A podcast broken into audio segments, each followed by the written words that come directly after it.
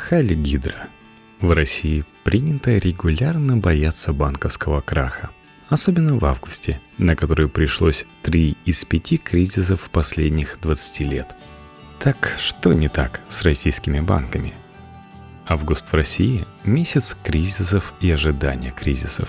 В августе 2017 в центре обсуждения проблемы крупных российских банков.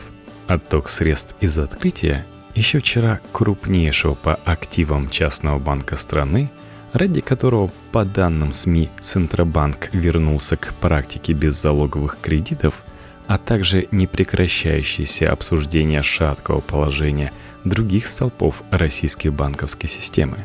Что это? Катастрофа или своеобразная российская норма? В стране форс-мажоров и внезапных новостей невольно к ним привыкаешь. Местному жителю трудно сохранить свежесть взгляда.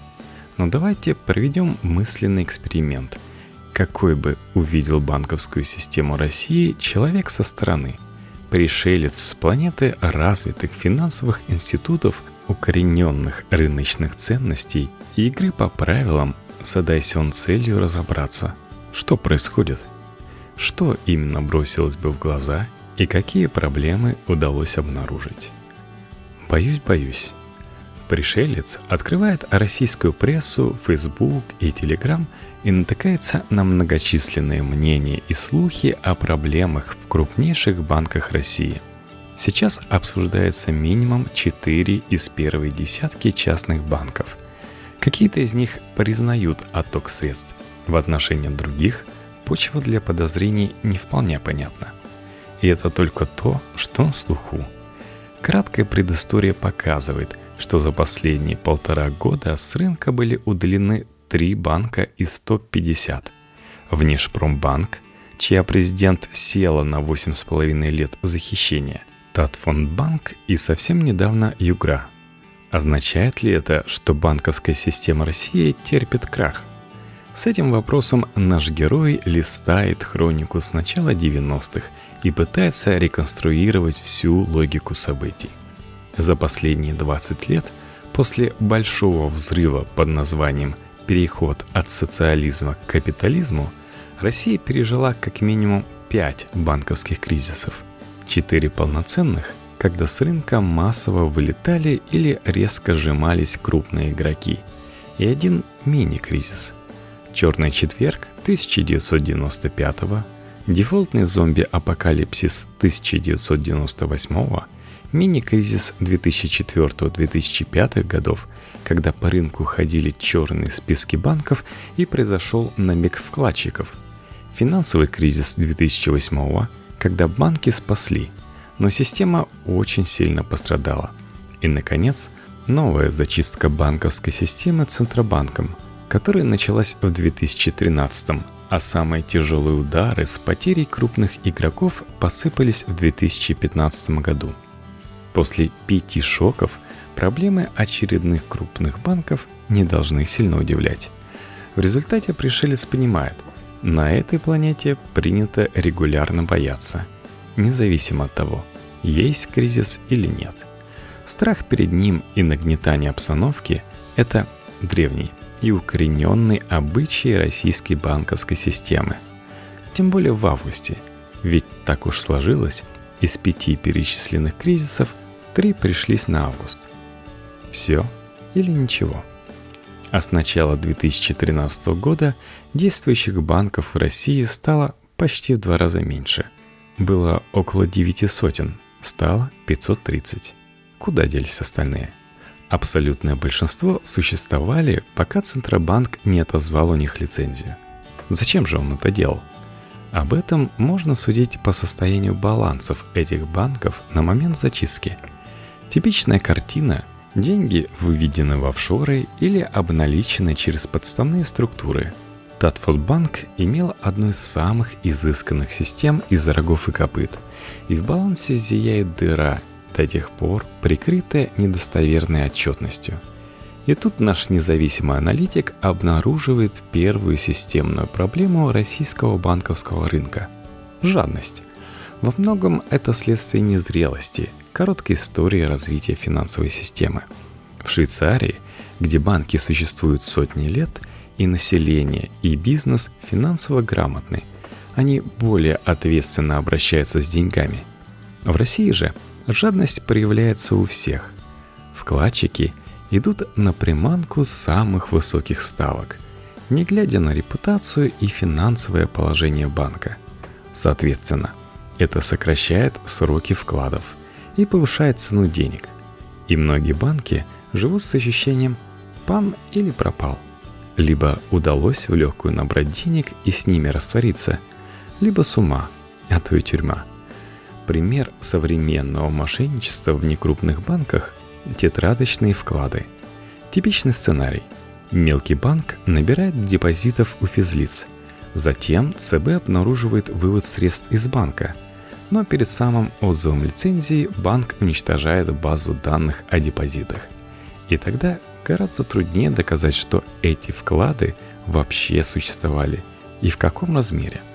Поэтому депозиты в банк лучше нести не наличными, а переводить со счета, чтобы остался электронный след.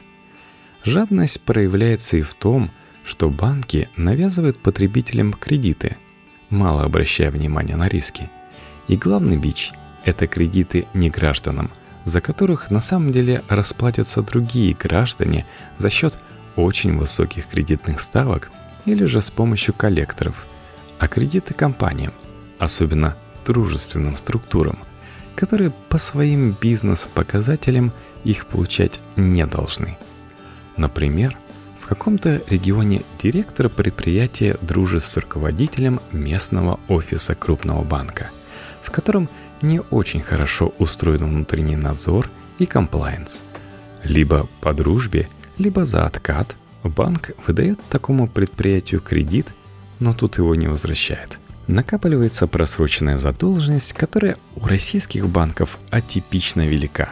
В 2017 году это 6-6,5%, тогда как в развитых странах она заметно ниже. Отличный пример про бизнес-банк – лишившийся лицензии два года назад. Но остаются и более крупные банки, где такие сценарии не являются чем-то нереальным. Рубашка для друга. На уровне крупнейших игроков это выглядит как перекачивание денег из банка для финансирования проектов, связанных с ним холдингов. Обывателям часто кажется, что если банки крупные, известные и напрямую не связаны с какой-то компанией, то они по определению самодостаточны, являются для своих владельцев главным активом, главным бизнесом. Нет, это часто не так. В банковской системе все наоборот. Если банк привязан к достаточно устойчивой промышленной структуре, его положению это не угрожает. Он рухнет только вместе с ней. А некоторые банки используются как воронка для закачивания денег в аффилированные предприятия, принадлежащие тем же или дружественным владельцам. Такое бывает и в развитых, здоровых финансовых системах, но регуляторы умеют с этим бороться. Регулятор внимательно следит, чтобы банки кредитовали дружественные структуры только на рыночных условиях и учитывали их риски. Проконтролировать это удается не всегда, и на Западе с этим тоже бывали проблемы – Например, ирландские банки оскандалились на кредитование девелоперских проектов, принадлежащих их акционерам. Это вылилось в полномасштабный кризис 2008-2009 годов. Если в развитом мире проблема решена не до конца, то в России с этим еще более туго. Пример тому Татфондбанк, лопнувший в марте 2017 -го. Он был центром фондирования для он был центром фондирования для такой империи нерентабельных проектов. Рука государства. Другая проблема нашей финансовой системы – сверхконцентрация активов в руках государственных и полугосударственных банков. Они занимают больше двух третей банковской системы по активам. И эта доля растет с начала 2000-х годов. Соответственно, даже крупные частные банки оказываются все дальше отброшены на обочины. У них хуже доступ к кредитам, и они вынуждены за них переплачивать. Они проигрывают в этом не только госбанкам, но и российским дочкам крупных иностранных банков, которые занимают еще порядка 12% рынка, и у которых есть дешевое фондирование в силу наличия иностранных материнских компаний. Это приводит к тому, что процесс поглощения частных банков государственными продолжается, что только усугубляет проблему. Частным банкам, чтобы удержаться на плаву и прокормить связанные предприятия, приходится крутиться, ступая иногда на скользкий путь. В развитом финансовом мире от государственных банков стараются избавляться. В США их нет вообще. Не считая специальных институтов на ипотечном рынке. В еврозоне тоже стараются приватизировать банки и не допускать скрытых субсидий. А российские же государственные банки, пользуясь лучшим доступом к финансовым ресурсам, в последние годы стали активно захватывать и непрофильные сферы экономики – в которых прибыль сейчас выше, чем в кредитовании. Интернет-торговлю, как, например, совместный проект Сбербанка и Яндекс.Маркета, сферу высоких технологий, недвижимость, ВТБ недвижимость. И это плохо, потому что система становится слишком концентрированной, и риски в конечном итоге перекладываются на государство. Кроме того, в государственных структурах логика принятия решений скорее бюрократическая, чем экономическая – каким выводом приходит наблюдатель?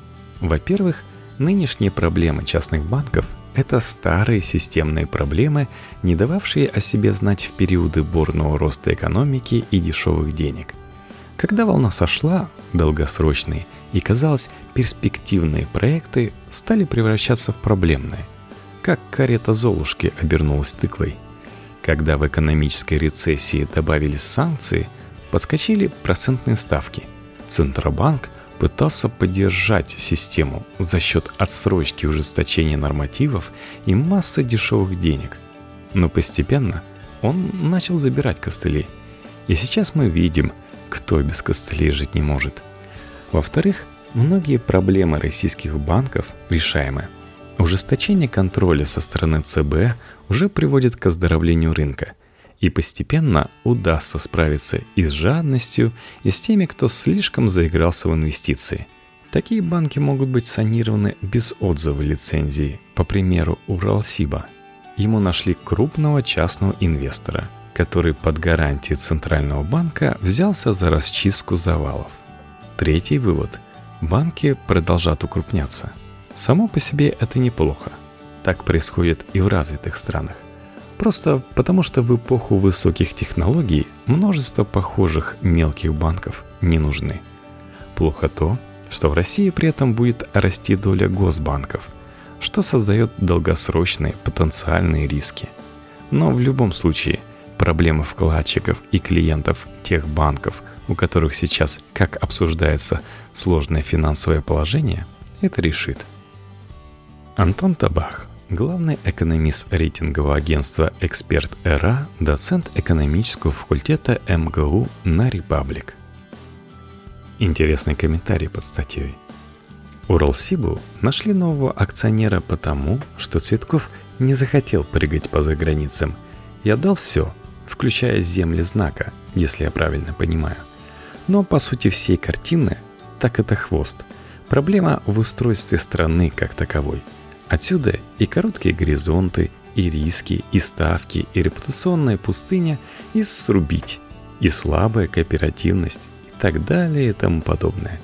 Все это просто находит отражение в действиях экономических агентов –